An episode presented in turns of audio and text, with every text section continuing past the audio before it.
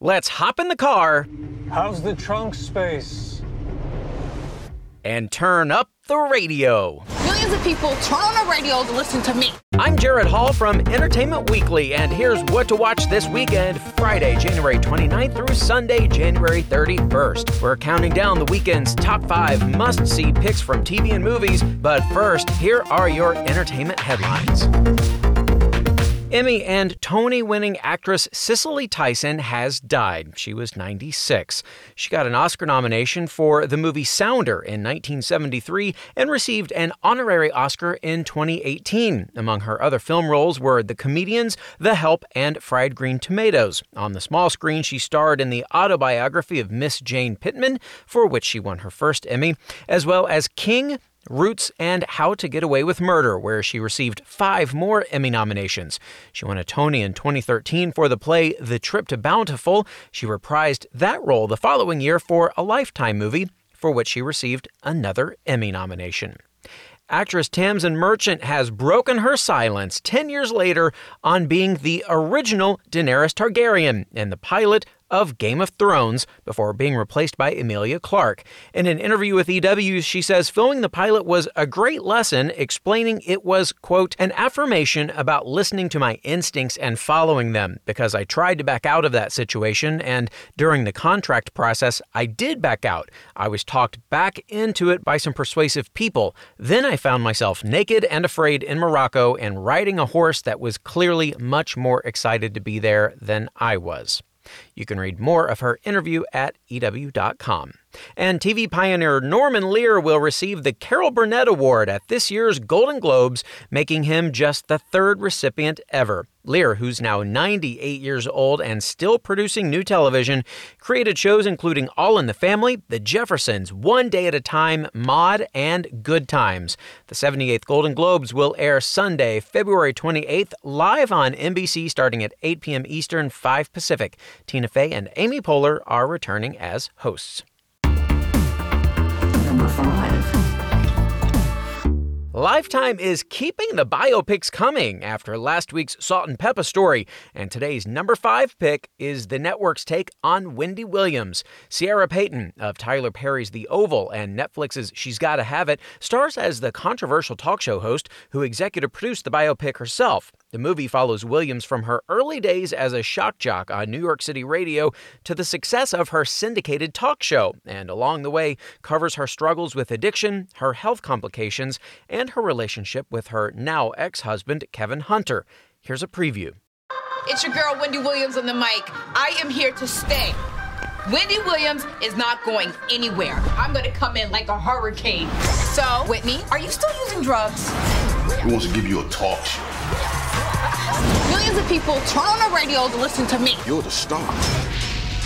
I am going to tell it like it is. I'm becoming a real business. And I've been trusting you to take care of all of that. You're self-indulgent, you're narcissistic. You got a coke habit.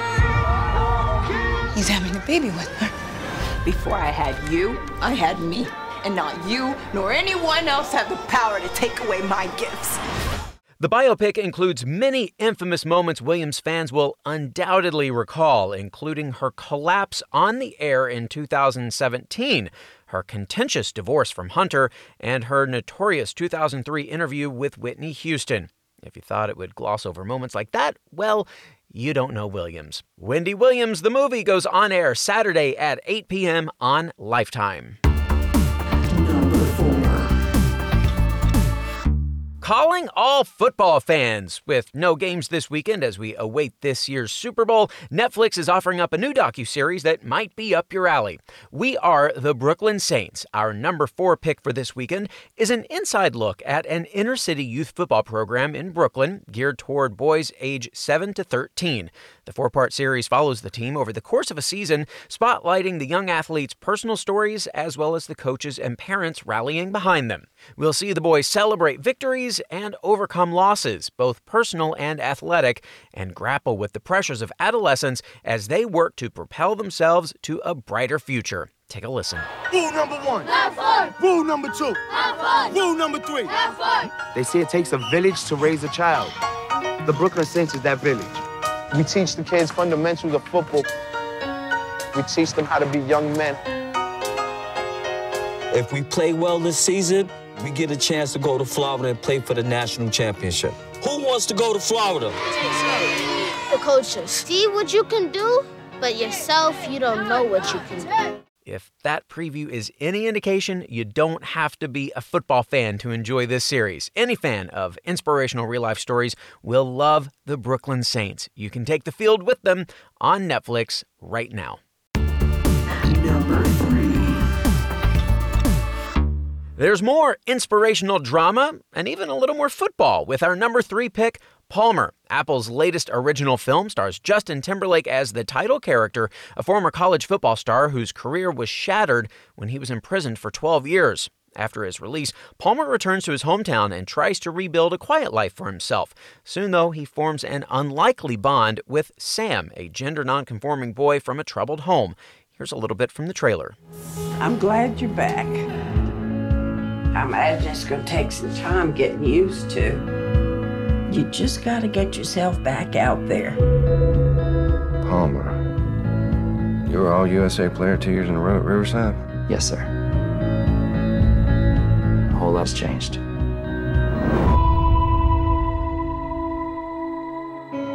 That boy, that's Sam. His mama took off.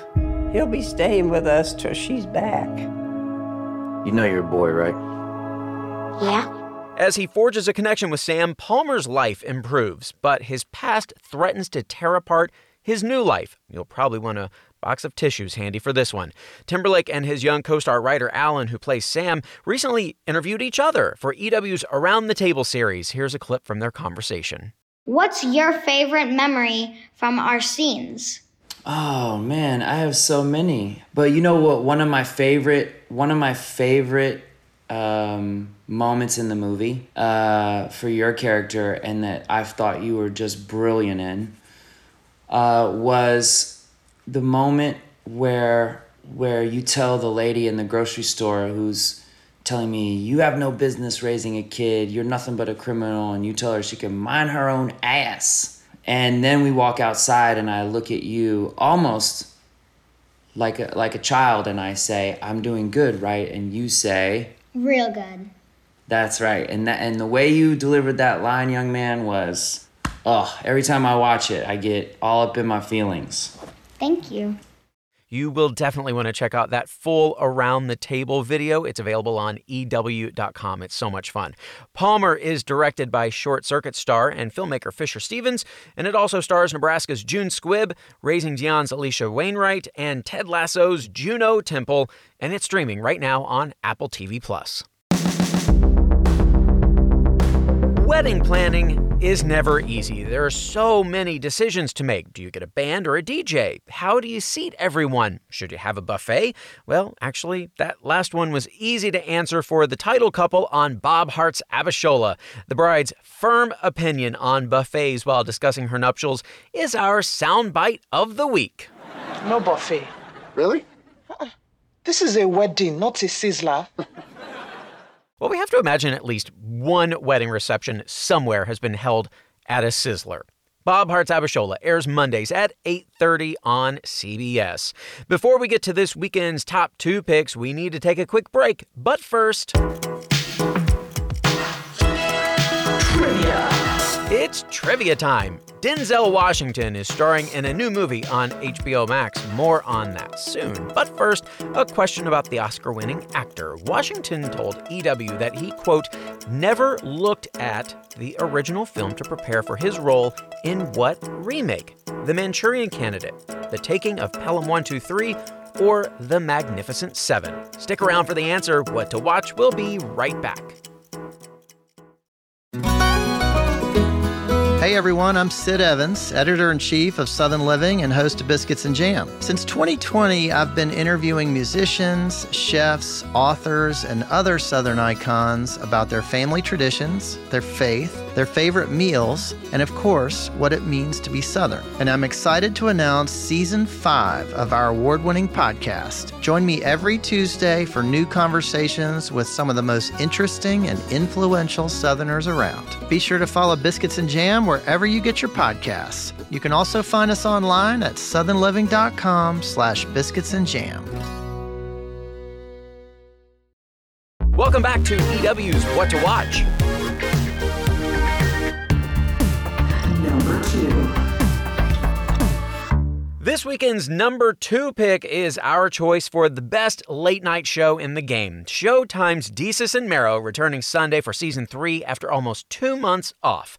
Host Desus Nice and the Kid Mero adapted quickly and brilliantly to pandemic production last year, turning their show into a laid back and hilarious hangout over Zoom as they welcomed guests including Janelle Monáe, Dr. Anthony Fauci, and even former President Barack Obama. There's no way to know what the upcoming episodes will bring, but you can bet it will be just as entertaining. We discussed the upcoming season with EW's resident Desus and Mero superfan and TV critic Darren Franich on the latest episode of our What to Watch video series, available this weekend. Take a listen.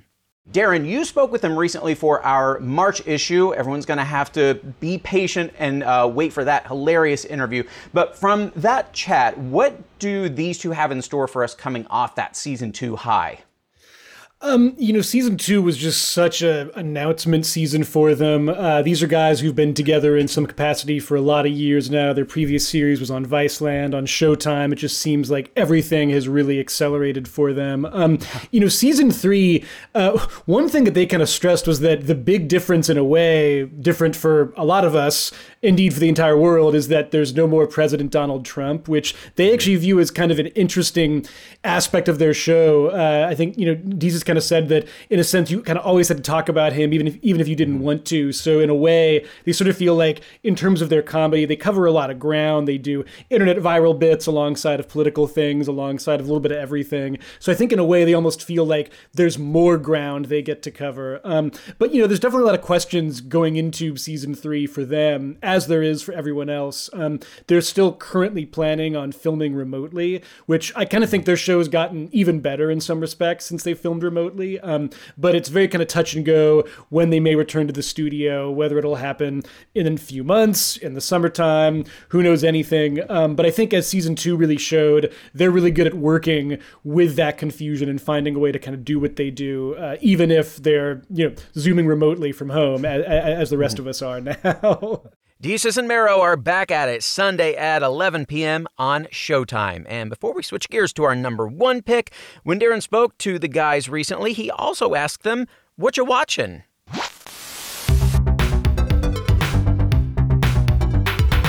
Listen, I've turned into a complete couch potato. I don't think you have enough time for the rundown. But listen, um, what is it? What I just finished? Oh, the uh, the airline stewardess. What is it? The, the flight attendant. The flight attendant. Flight flight attendant. Loved it. Loved it. Super good.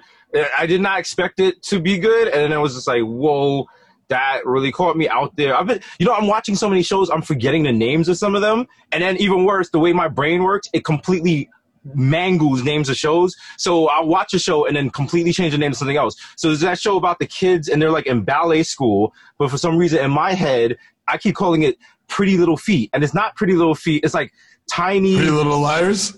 See, I'm getting confused with Pretty Little Liars, which I'm also getting confused with. It's like a ballerinas on a. It's a show. Tiny uh, Pretty Things. Yes, Tiny Pretty Things. That and then um oh and um Your Honor, Your Honor. Then I'm, I'm not being paid by Showtime to say this, even though it does no. run on Showtime. So that show is really good. That like every now and then because every now and then I'll be on Showtime. I'm like, yo, what is this? And then every now and then, like at the end of it, I'm like, we did that. We did that. And that, that, and um, what was the other one? Um, Good Lord Bird. Good Lord Bird. That. Shout out to Onion, the actor that played Onion. He killed it. He killed it in there. So yeah, I'm just watching every. Also, also of course, King of Queens. King of Queens, can't go wrong. Which apparently is on like five times a day, and I watch every episode like it's the first episode I've ever seen. Tell you, it's the new, it's the new Law and Order, bro. It's the new SVU. It's everywhere all the time. Recipes to Arthur Spooner. You know what I'm saying? The God. God. You know what I'm saying? But yeah, not for me. I'm like, bro, I'm in the house with four kids. Like when I binge myself, like all I've done is bi- is re-binge. Like I've rewatched The Sopranos like four times already, f- f- start to finish. Because the other TV like input that I have in my life, like you want to ask me what I've really been binging? Paw Patrol, Peppa Pig. You know what I'm saying? Some random YouTube series called Ninja Kids. Like my kids are running the. T- it's like jail. Like they got control of the TV. You know what I'm saying? Like I have no, no, uh, and that and sports. You know what I'm saying? Because I'm like uh, I'm a this close to being a, de- a degenerate gambler. Wow, and I thought I watched a lot of TV. To recap, they said The Flight Attendant, Tiny Pretty Things, Your Honor, The Good Lord Bird, The King of Queens, The Sopranos, Paw Patrol, Peppa Pig, Ninja Kids, and sports. I'm just going to say it. These guys should host the Emmys. And now, our number one pick for this weekend The Little Things. The new movie from director John Lee Hancock is a 90s set LA noir headlined by a powerhouse trio of actors Denzel Washington, Rami Malek, and Jared Leto.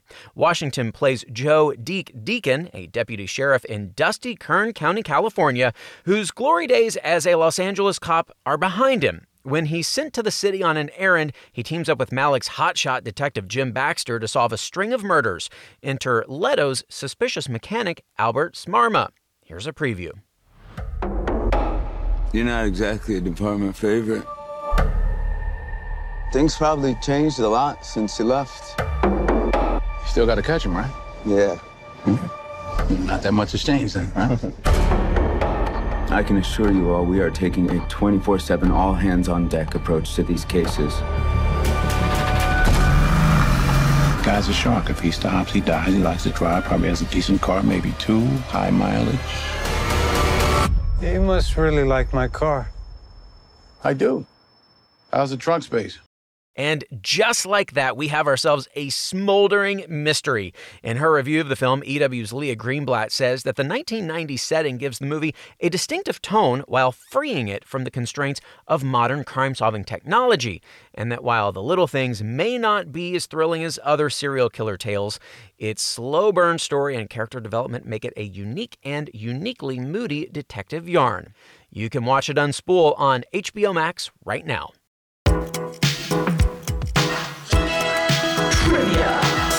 And now the answer to today's trivia question. Denzel Washington told EW that he, quote, never looked at the original film to prepare for his role in what remake? The Manchurian Candidate, The Taking of Pelham 123, or The Magnificent Seven? The answer 2016's The Magnificent Seven. Washington told EW that he, quote, didn't go back and look at the original to prepare for the movie, preferring to watch the film that inspired the 1960 Western, Akira Kurosawa's Seven Samurai. That is our show for this weekend. We'll have more news and must see picks for you on Monday, so be sure to follow or subscribe to What to Watch so you don't miss our daily recommendations, more of which can be found at EW.com. I'm Senior TV Editor Jared Hall. You can find us on Twitter at EW, and I'm at Jared Hall. Thanks so much for listening, and have a great weekend. To watch?